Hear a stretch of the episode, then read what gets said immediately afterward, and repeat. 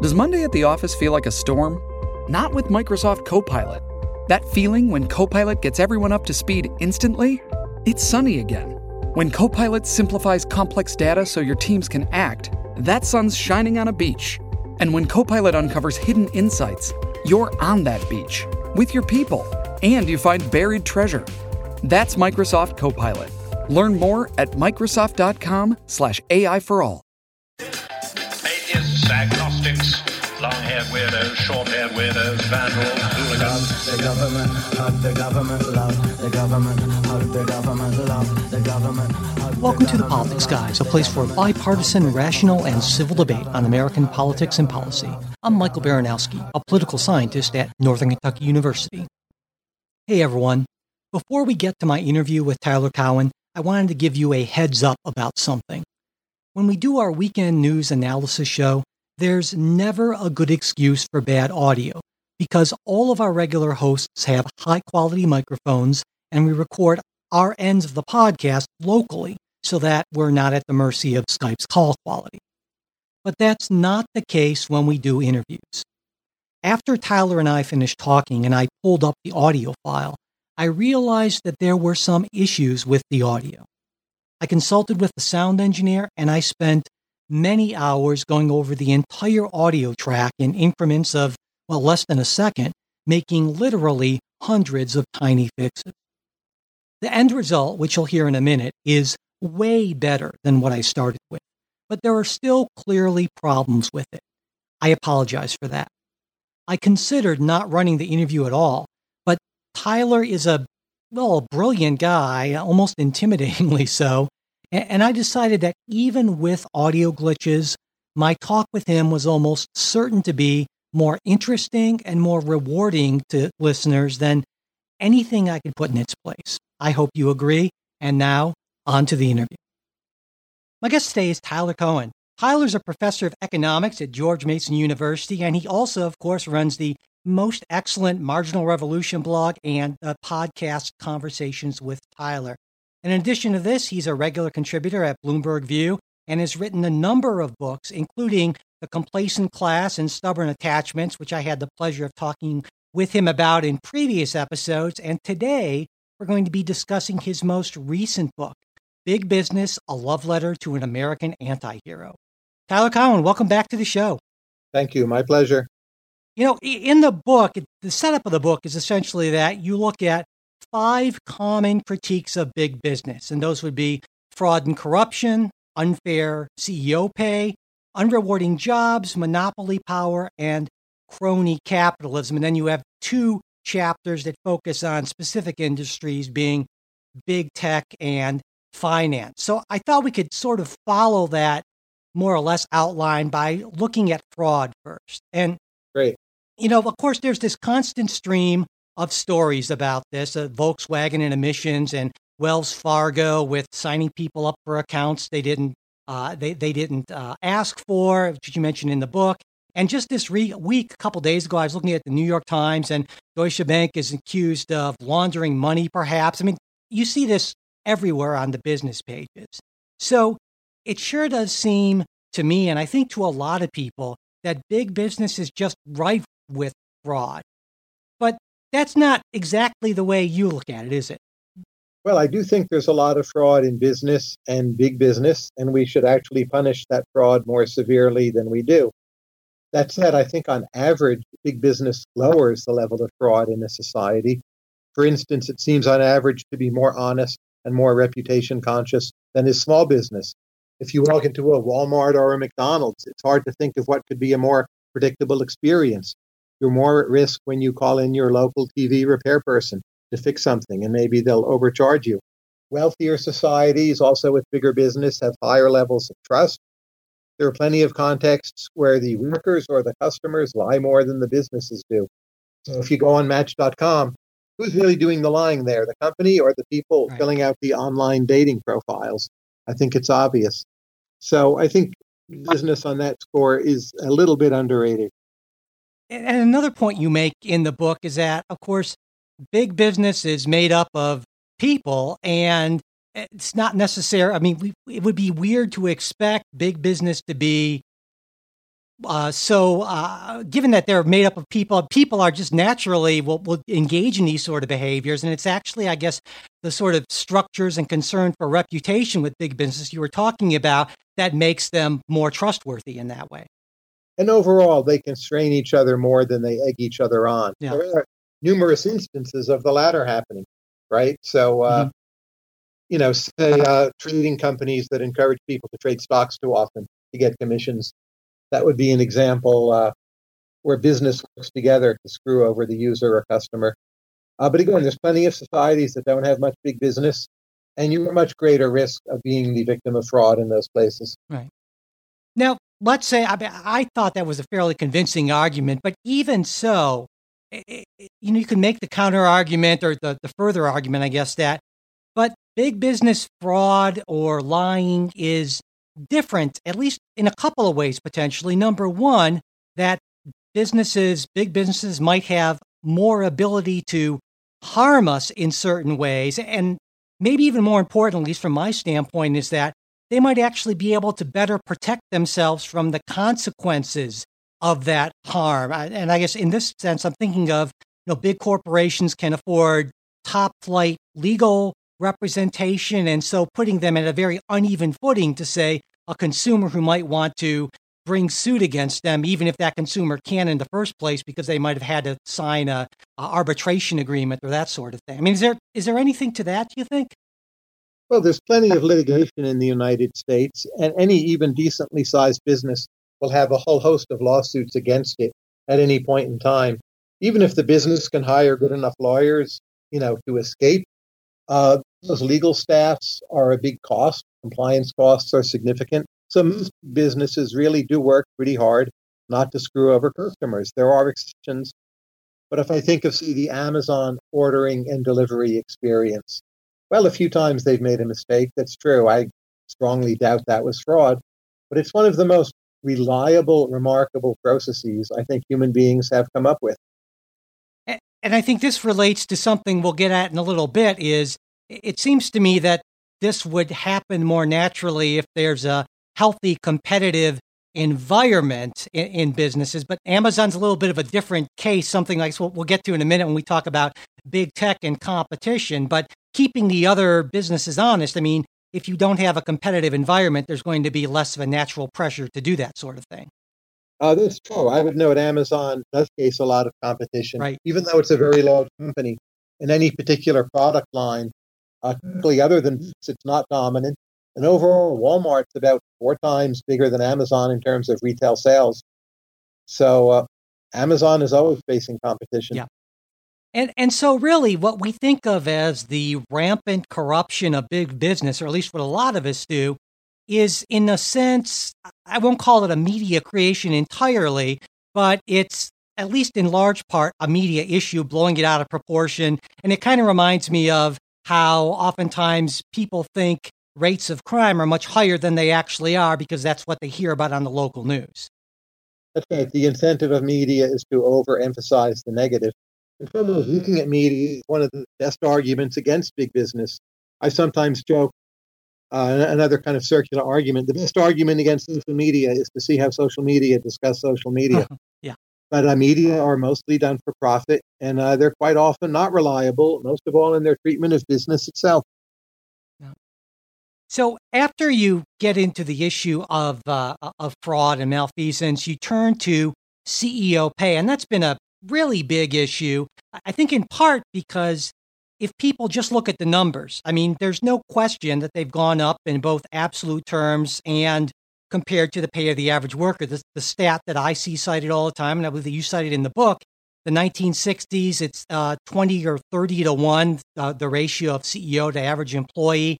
And now it's somewhere around 300 to 1. And so, if I understand that correctly, if that must mean that if compensations fairly reflects value added, which we would hope it would, that Mhm. would mean that in the 1960s, a CEO was somewhere around 30 times more valuable than a typical employee.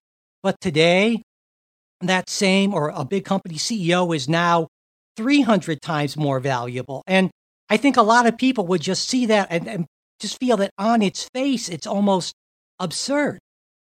Well, I think selling into a global economy, many more customers all around the world. So if you come up with a quality product, the return is much higher. Uh, but also, information technology leverages the value of managers. They can direct assets for people at a much greater scale, due originally to fax machines and then email and now many, many other technologies. So I think it's quite plausible to think their productivity is that much higher. Wow, and the last on the market test. Keep in mind, the main way they're paid is they're getting either equity or options, but something tied to the value of the company. It's a market decision that the value of those companies is higher. Uh, I don't think the market is in general overpriced, and that's why they're getting more pay. In essence, the market has made that decision. Yeah, and, and I think uh, another part of this that you, you mentioned is that you're not arguing that some CEOs aren't overpaid. And in fact, you make this great analogy. You call some of these executives the, the Carmelo Anthonys of the corporate world. And I was hoping you could explain that a little bit.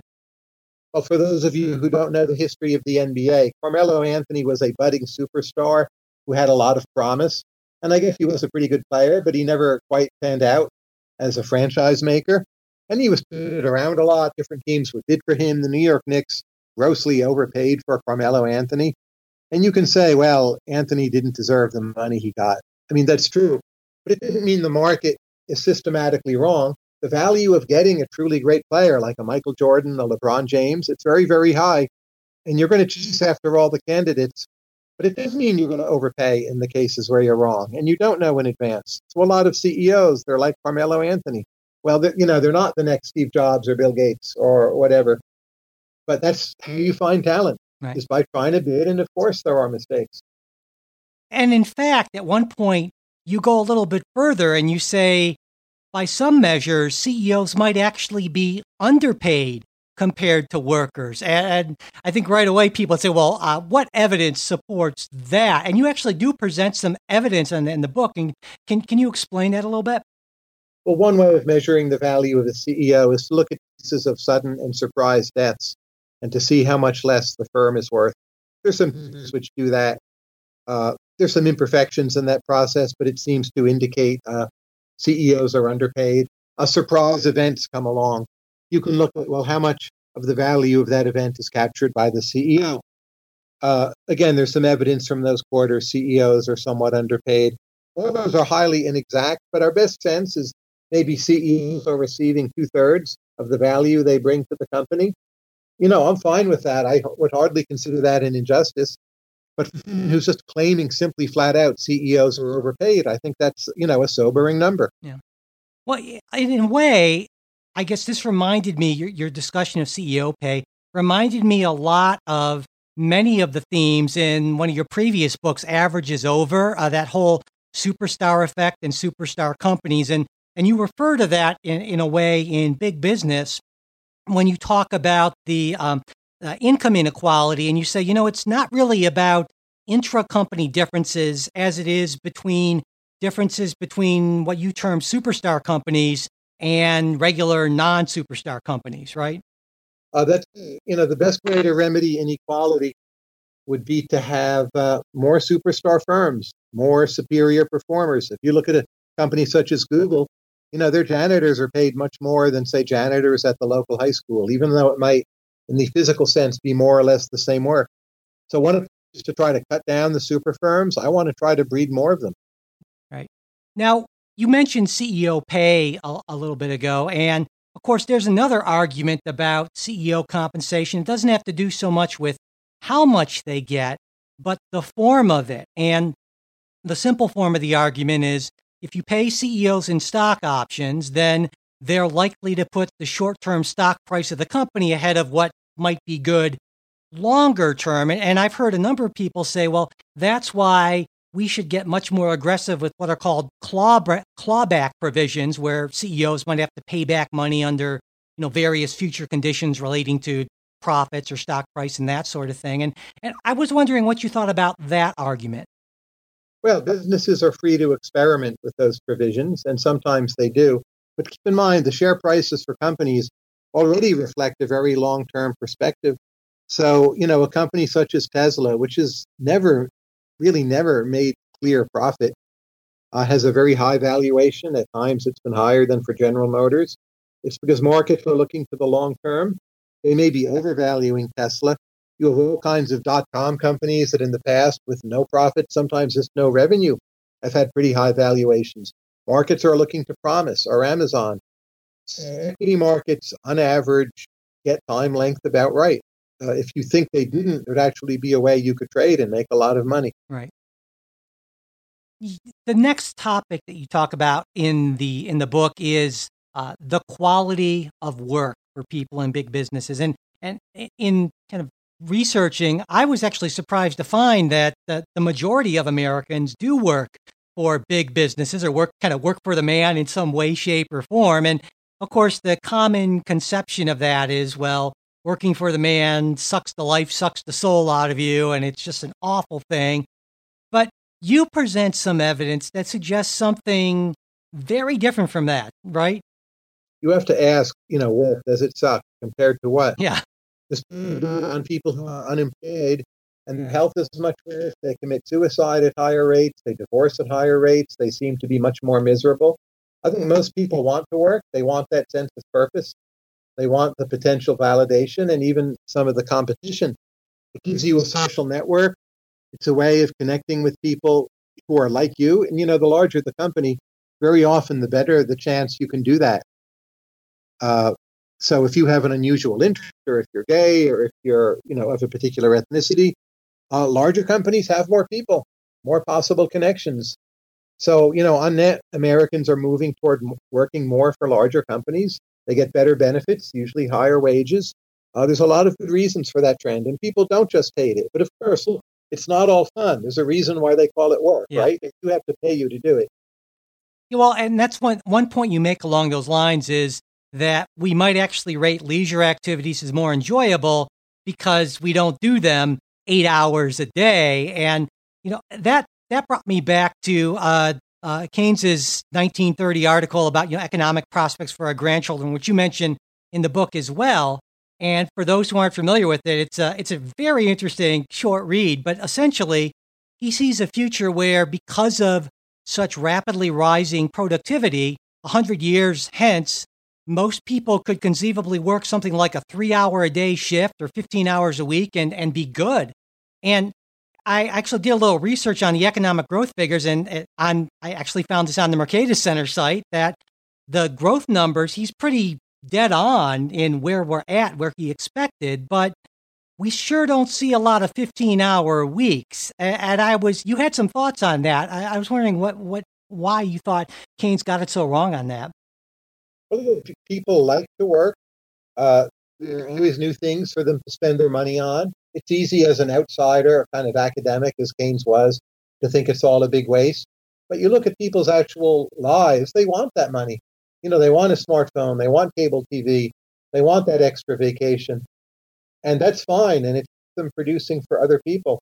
I would say there are some countries, such as Germany, where people are working systematically less than Americans. Some of them is higher taxes, but I don't think that's all of it by any means. I think Germans do enjoy leisure more and a lot of Germans are seeking out, you know, 28, 32 hour work weeks in a way Americans are not. Uh, that's a preference to be respected. But work has proven far more robust than, you know, most of the geniuses of the past thought it would. And I think that's a testament uh, to business and capitalism, actually. Well, yeah, yeah. I'm glad you mentioned that because it, it occurred to me that one of the one of the critiques you hear usually from the, the further left is that that's exactly the problem is that work is so compelling because essentially we have been manipulated into becoming consumers first and everything else second. And so therefore it's sort of a to use the kind of neo-marxist term a sort of false consciousness that business has created to basically sustain itself. There are plenty of people who drop out of the system and go live somewhere cheap. And again you know more power to them. But it's not what most of us do and this is maybe an ad hominem response. No, the group of people I've seen the most status status conscious, kind of competing in zero and negative sum games, probably academics. yeah. So extrapolating from that with the reality they see and thinking the whole world is that way. Well, I, I certainly can't can't disagree with, with the, the academics comment. That's for sure. Um, but also, you know, it occurred to me that maybe one of the problems isn't is that uh, our leisure time is of such sort of poor quality. This gets to another sort of further left critique, and that's that people are so wiped out from just this incredibly demanding work where we're always on, and especially now with you know with uh, I mean I I have Slack on my phone like a lot of other people and all those things that all people can do when they get home is just they're they're wiped and all they can do is collapse in front of TV, which doesn't exactly engender states of flow, as opposed to doing something that's more engaging and fulfilling. Fewer people are watching TV than had been the case. There's a, a, a downward trend there. It's strong.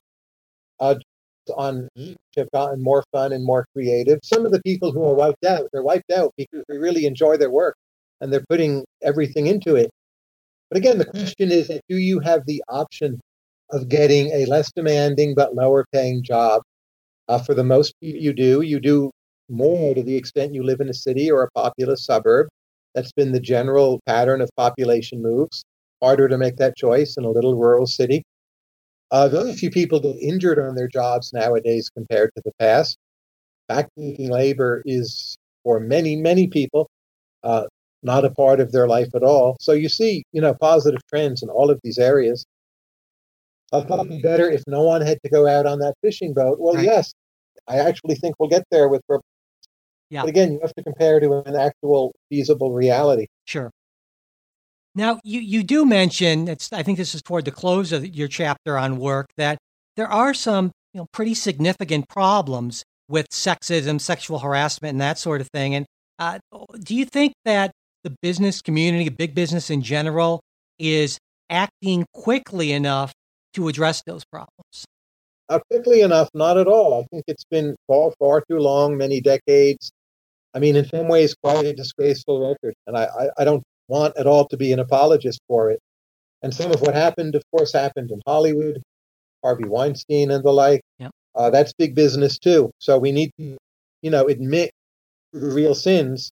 I would point out in terms, a lot of it has happened in government and nonprofits.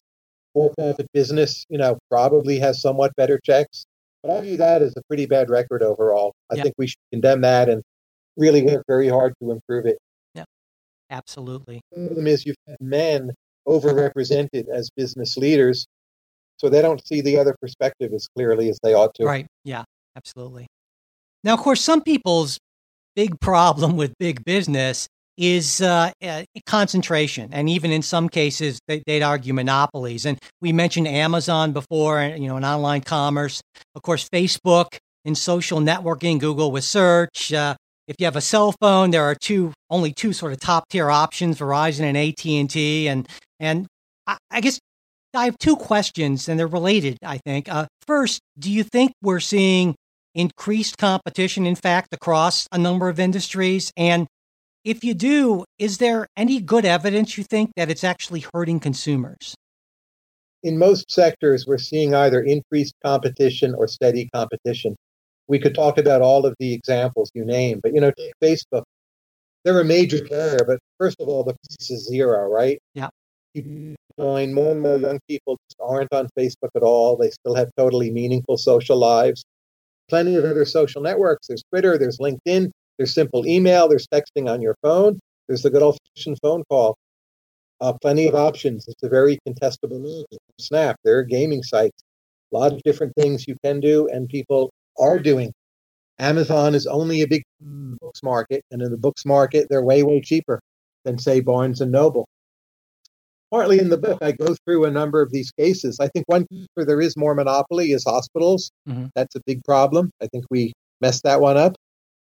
But most sectors, people have way more choice at better prices than they did 20 years ago, largely because of the internet.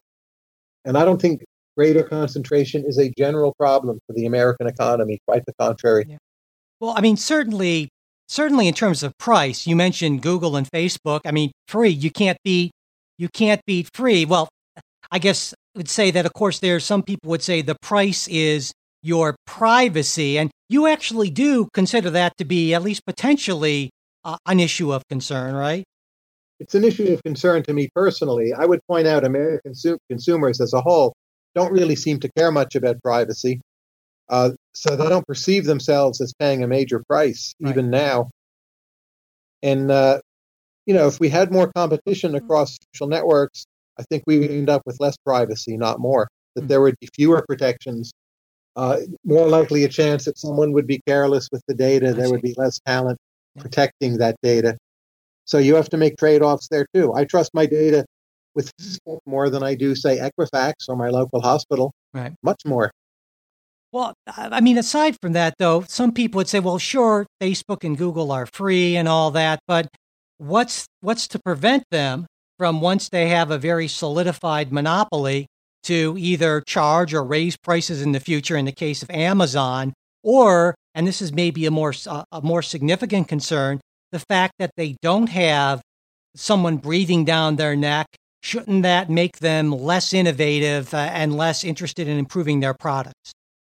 Well, Amazon, for instance, has been remarkably innovative. They're the number one leading in cloud computing, and that helps other people start small businesses. So Amazon is de mm-hmm. facto a, a foe of monopoly. And to, mm-hmm. from being like a guy who sold only books on a No. slow moving website in well under 20 years to being the world's number one leader in cloud computing, that's astonishing. Google gives us Gmail, has been a major driver behind driverless vehicles. Google mm-hmm. Glass hasn't worked yet. I think some version of it will, whether through you know Google slash Alphabet or not. So these companies have not stopped innovating. They're doing a great deal in AI. I don't think any of them have a long run business plan, you know, to raise prices. Their goal is to have a broadly used platform and do more and sell more on it at pretty low prices. Yep. So people thought like, oh, the day will come, you know, Amazon is going to charge so much for this. Uh, a twenty-seven dollar book at Barnes and Noble is still seventeen dollars on Amazon. I don't see that price differential budging. Right.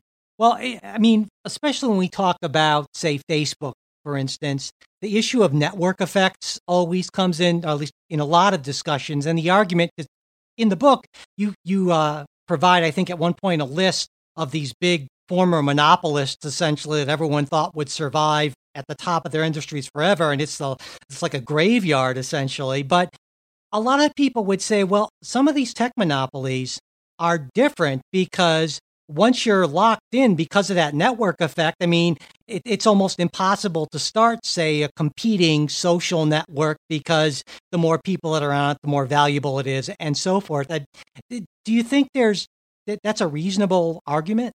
Well, MySpace once had that network effect, and where are they now?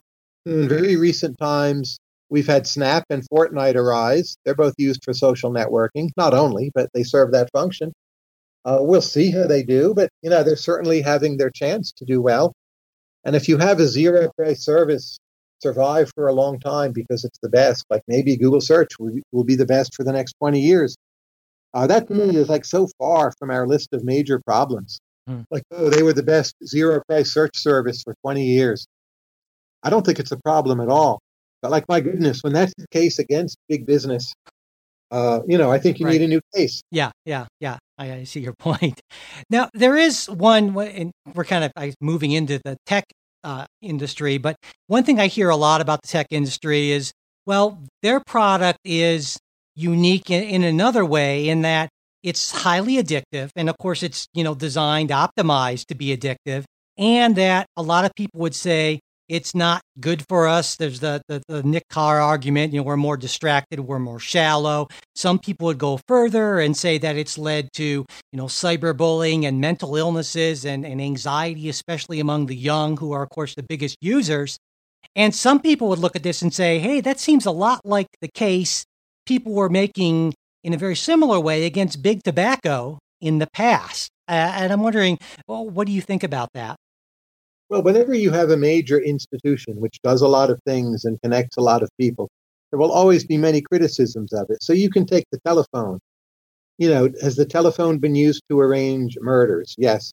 Has it led to the creation and sometimes sustenance of abusive relationships? Well, almost certainly. And so on and so on. Uh, sometimes going to be connected with bad outcomes, but you have to look at net. You know, what's Sure. the benefit to the consumer from, say, Facebook or other social networks? It seems it's very high.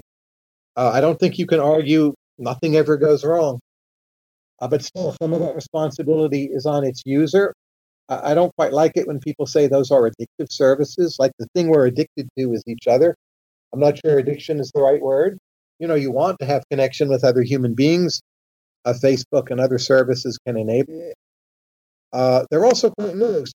Some of the lesser or more abusive sides, you know, I think will improve over time. Just as, you know, we got better at making telephone calls, writing letters, sending emails, doing many other things. Well, and it certainly seems, at least in the case of Facebook, and maybe I'm I'm being overly optimistic here, but they're they're moving into different areas with more encrypted conversation. They're moving into now just cryptocurrency and and so forth. And I'm wondering if this is in response to these pressures from folks who, at least in part, are, are critiquing them for, for providing the kind of service that they feel is being socially damaging. If you want privacy on Facebook, just use their communications device, WhatsApp, which is the most strongly encrypted communication service in the entire world. Wow. And it's completely private. So, uh, give you that option, right? Not everyone chooses it. In fact, I use WhatsApp a lot. I don't use Facebook the page really at all. Uh, others differ. And just the amount of choice, like within Facebook, the broader company, is often neglected. Right. You have a pro privacy service within Facebook, the company. Now, let's move into finance because, of course, the finance industry might actually get, I don't know if it gets more cr- cr- criticism than big tech, but a few years ago, certainly it was. And I, I think, first off, it, it seems ridiculous for anyone to argue that we uh, we don't need a strong big financial system at least in some way but i think what bugs a lot of people or what what's at the, the nub of a lot of people's critique is that finance seems to be taking up more and more uh, a share of the economic pie. And I, I did a little bit of digging and it seems like from the 40s through the 70s and of course that's a period that a lot of people see as sort of a golden age for american workers and the economy finance's share of GDP was somewhere between 3 and 4%. But in the last decade, uh, the, rec- the recession aside, it's been around 6.5 to even over 7% of GDP. And I think a lot of people see this as basically, well, here's finance, this middleman that is, in fact, doing important things, but it's taking way too much of a cut, a disproportionate share. Uh, what do you think? The appropriate measure is to look at the financial sector as a share of total wealth because financial institutions, they're managing our wealth, they're right. investing our wealth. And as a share of wealth, it's been pretty close to a steady 2% for a long time. Well, our wealth has grown relative to income in America because we've been at peace. We build things, we don't blow them up. A lot of them stick around, and we're wealthier and wealthier. And that's rising relative to income because of durability. The financial sector looks bigger relative to income, but relative to wealth, uh, I don't see any particular problem. Now, there's another concern, though, that people have is that all of our kind of best and brightest end up going into careers in finance as opposed to often hear actually making things in the real world. Um, uh, there was a, a, article in the 2018 uh, article in the Harvard Political Review. Apparently, 36% of Harvard's class of 2017 went into consulting or finance, which is, I should say, down from 47% right before the 2008 crisis. But that still seems, I think, to a lot of people awfully high. Now, I don't know what the numbers are in, in other Ivy League institutions, but I mean, is it a concern that, say, more than a third of the Harvard graduating class goes into these areas, do you think? Well, I don't know what the levels should be, but keep in mind finance allocates capital to growing sectors of the economy. That's a very, very important thing to have being done. And if a lot of uh, most talented students do that, I'm not sure it's the wrong number, but I would say this more and more we're seeing those students go into tech rather than finance. But I think the point is if something else important comes along that, you know, tries to bid them away, it can do so. And to think that the person who goes into finance, like, should have set up some furniture store in Cincinnati, I don't know. That to me is not obviously a, better use of their time. So uh, there are market signals. They're highly imperfect. There's a lot of experimentation. We see free flows in both directions. You know, it might be too high in finance now. I, I would grant that's possible. You know, people want to go into vocations where they're both being paid well and doing something useful. And America, you know, for all its problems, it has a pretty good financial sector and an amazingly good tech sector. And it seems to me the process of allocating labor is working pretty well. Well, and and of course, in talking about the financial sector, you you naturally mention that uh, what the phrase "too big to fail" for banks, which was huge uh, around a decade ago, certainly. And you make a, I think you make a good point in the book that uh, having big banks is important both for competing internationally and that the fact that the U.S. is a world international a world finance center is beneficial in a lot of ways. I think that many of us don't ever consider. But it seems to me with too big to fail, that was maybe a bit of a, I felt it was a bit of a misnomer. I would call it, and this is, doesn't sound nearly as good, too opaque and interconnected to fail. Yes. You know, so uh, all these weird financial instruments no one understood, and then you know, a few a few institutions start to fall, they take everyone down. No one knows what anything's worth, and uh, I'm guessing you would, would at least maybe agree uh, in part with that. But I'm wondering if so, do you think we've done enough to make financial markets both more transparent and also to make it easier to kind of wind down financial firms that are failing without them taking down a lot of other firms with them? Uh, no, I don't think we've done enough. And I think looking back, we should have been tougher in some ways. I think we should have imposed much higher capital restrictions on banks. So they would have to lose a lot more money before the taxpayer would be on the hook in some way. And we didn't do that, and we still could be tougher. So, you know, I would accept a lot of that criticism. Uh, I to point out I don't think there's like a very easy solution, that even with a higher capital buffer, uh, a bailout might be required. And a lot of finance is by its nature opaque. Banks are in there as a middleman precisely because outside parties don't get the value of different assets and liabilities. So I don't think we'll ever have a system of banking and bank regulation we're ever really that happy with, no matter how wisely we do it. But I would agree we should have been tougher. And another, well, moving on from the financial industry, uh, you, you treat crony capitalism in a separate chapter. And that's one of these things that we get some pretty strong agreement on I think both from the left and at least the libertarian right. And, and I guess a lot of this uh, is because uh, you'd probably call this a lot of this rent seeking, where companies try to use their political pull to get concessions, to get things that might be good for them, but not so good for the economy as a whole. And that basically distorts uh, the market, correct? Yes, I'm completely opposed to this. I would have no farm subsidies, no subsidies for Amazon, no export import bank. But what I wrote on my was really a response to the people who just say, like, oh, big business runs government. Right. And that's really not true. Um, government is highly complex. A lot of it is shaped by voters. Corporations do have too much influence in a bunch of areas. But I also point out a lot of influence is pretty beneficial. Companies often want good things. They want predictable laws. Uh, they want something pretty close to free trade.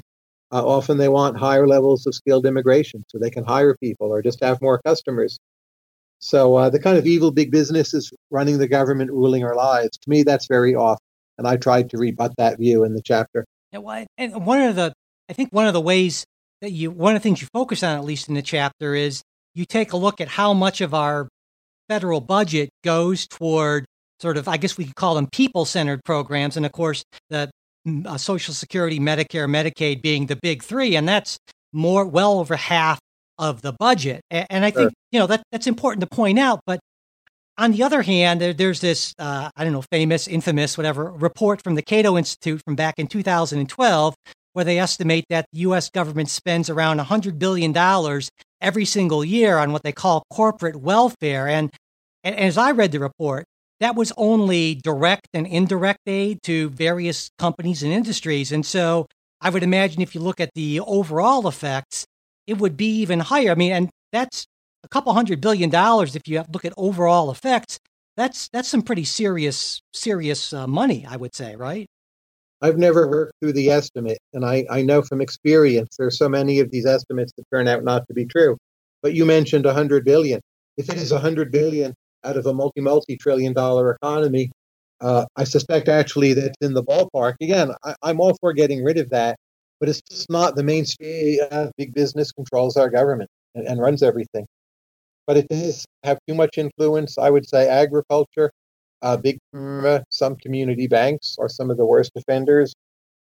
Uh, but I think it's overrated by many people, especially on the left. Now, one argument that you make uh, when you talk about the influence of big business on government, you look at lobbying. And I, I think you mentioned in the book that total lobbying is around $3 billion a year, or something like that. And even if we pull in campaign spending, uh, both direct and kind of in the dark sector, it's still way less than the somewhere around $200 billion a year that businesses spend on advertising.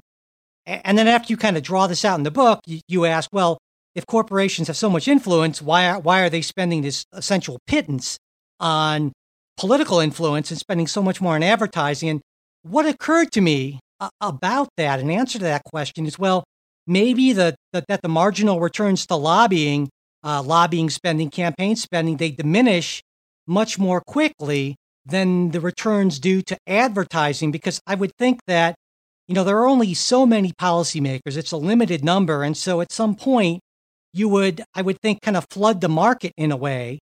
Eh, whereas there's this huge market of consumers. And so the, the returns would still be pretty, pretty hefty, even if you're spending a couple hundred billion dollars essentially on advertising. Now, now obviously, I'm no economist, but do you think there's maybe anything to that argument? Well, something, but I think often in policy, business can't buy what it wants at all. So most big businesses do not favor the current trade war with China. You know, whatever one thinks, it's not popular in the business community. They can't buy their way out of that. Uh, they try to exert pressure on President Trump in different ways. Amazon in New York City, New York State had to leave. The company certainly had enough money. Mm. Just throwing money at that, those governments would have solved their problems. You know, they could have done it. But they decided, well, you know, we can't get our way here enough. And they packed their bags. So I think a lot of times those marginal returns are low just because business has no real chance of getting its way, even if they were to spend more. Yeah, and and you you actually you do look a little bit at some of the uh, some of the I believe it's political science research on business influence, and there's one study, and I I forget the names of the authors from I want to say 2012 that a lot of folks uh, a lot of folks cite as kind of uh, proof positive, but you actually have some issues with uh, kind of methodological issues, I think, with with how that study was maybe not how the study was done, but certainly how it was reported. And if I understand correctly, the case you make is that uh, it's true that the poor don't get what they want in terms of policy, but for the most part, the rich and the middle class are kind of together on things, and that's what really drives policy. Is that am I oversimplifying that? And again, that often may be mistaken. I would, you know, stress that myself. But the idea that our government is a conspiracy of the rich against everyone else, or you know, the top one percent, again, that the numbers just don't support that. Now, I, I don't think it's. I think it's difficult to argue that big business hasn't done an awful lot to improve at least the material quality uh, of our lives. And you know, then I think, well, hey, the people in charge are pretty well compensated for that. So it's not like I feel any great need to to, to show them any additional appreciation. I mean, I, I buy what they're selling at the price they're selling it at, and that should be enough. But but at the end of the book, y- you argue that uh, we don't really tend to see big business in these sort of impersonal terms. And I think this is a really interesting point because it's essentially the heart of your argument as to why big business is an anti hero or just not even a hero to a lot of people, especially on the left. And I was hoping you kind of explained that argument you have about how we personalize big business and why that's a mistake. Well, human beings probably evolved in very small groups earlier in human history. And we tend to moralize and we personalize and we attribute intention when it isn't there. And for, you know, earlier people, if there was a storm, maybe they thought it was the gods. So those are our natural instincts. And we apply them when it comes to business. We judge business morally almost as if it were a person. In fact, we should have a more dispassionate, analytical attitude and look at costs and benefits. We tend not to do that. We feel resentment. Uh, we apply emotional language to corporations. It's very hard to get out of that mindset.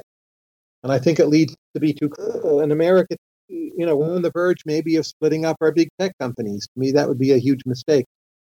But that's the point we've gotten to because our rhetoric so easily turns negative. Well, and one of your points about this is that big business itself has done some of this by making some very strong efforts to personalize themselves, to make to make us see them as your friends, your neighbors, that sort of thing.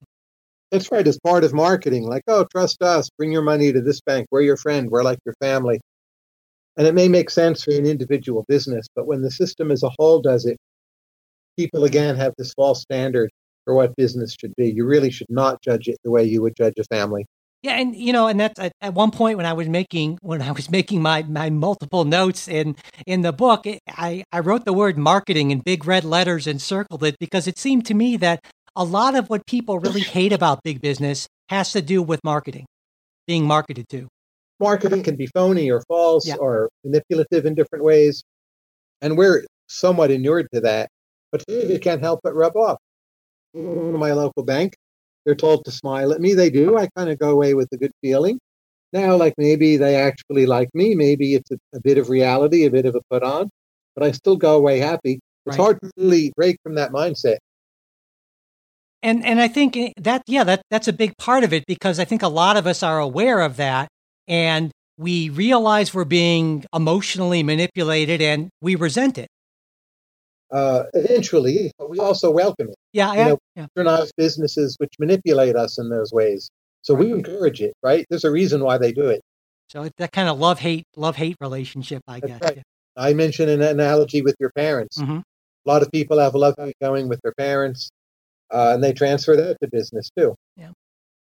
So, in the final analysis, do you think it matters if most Americans have this sort of negative relationship or negative view of big business? I mean, some some might say, well, this is a good thing because if we are suspicious of them, it's going to provide a check on a lot of their excesses, and so we should actually encourage this, not discourage this sort of view toward toward business. And I, I can't believe you would believe that, or else you wouldn't have written a book subtitled a, a love letter to an American anti-hero. But what's your thinking on this?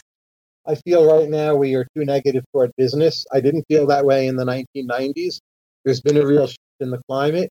Many more young people call themselves socialists. I don't think they really mean that in the literal sense, but it's a way of protesting that they're not really quite on board with all these features of capitalism. So I think we do need a corrective. And with my book, I tried to help provide that. And do, do you think it's something, because it, it certainly does seem to be a, strongly youth oriented thing, especially the, the move toward acceptance of socialism. And, and on the, the flip side, people saying that they're not in favor of capitalism. Is this, and this is going to sound, uh, the, the younger listeners who feel this way, I don't mean to be condescending, but is this going to be something you think that people grow out of? That, that, that God, I, I hate using that terminology, but I'm sure you know what I mean. Necessarily, I think it's to all of us. But it's not just, well, look at Donald Trump. He's pretty old. He- for CEOs, he tweets against them. He doesn't treat them with declare a desire to punish them arbitrarily. He can be very anti-corporate, uh, anti-Jeff Bezos. Uh, and, and- yeah, he's certainly anti. He's certainly not a huge fan of free trade. Uh, he's with business when he feels business is on his side. Otherwise, not. Right. All right. Well, on that note, we will close. Tyler, it's always a pleasure talking to you, and, and I really appreciate you taking the time. Thank you so much for being such a great reader and interviewer. That's it for this episode. Thanks for listening. We hope you like what you heard. Listener support is what keeps the show going, and we truly appreciate it.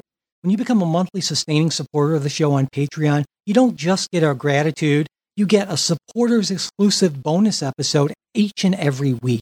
Also, supporters at various levels can get additional bonuses like Politics Guys gear and access to a special supporters only Facebook group. To learn more about all this stuff, go to patreon.com slash politicsguys, or you can visit our website, politicsguys.com slash support. Subscribing to the show also really helps, as does sharing episodes. Word of mouth is, of course, the best advertising, and we really would appreciate it if you tell folks about the show. Leaving reviews and ratings on whatever podcast app you use is also greatly appreciated. If you want to get in touch with us, you can do that at mail at politicsguys.com. There's also our Facebook page where you can message us and we're posting things throughout the week. It's facebook.com slash politicsguys page. Finally, we're on Twitter at politicsguys. The executive producers of the Politics Guys are Bruce Johnson, Wilma Moreno, Benji Fishman, and Andra Mask. Today's show was produced by Michael Baranowski. We'll be back with a new show on Saturday. We hope you'll join us.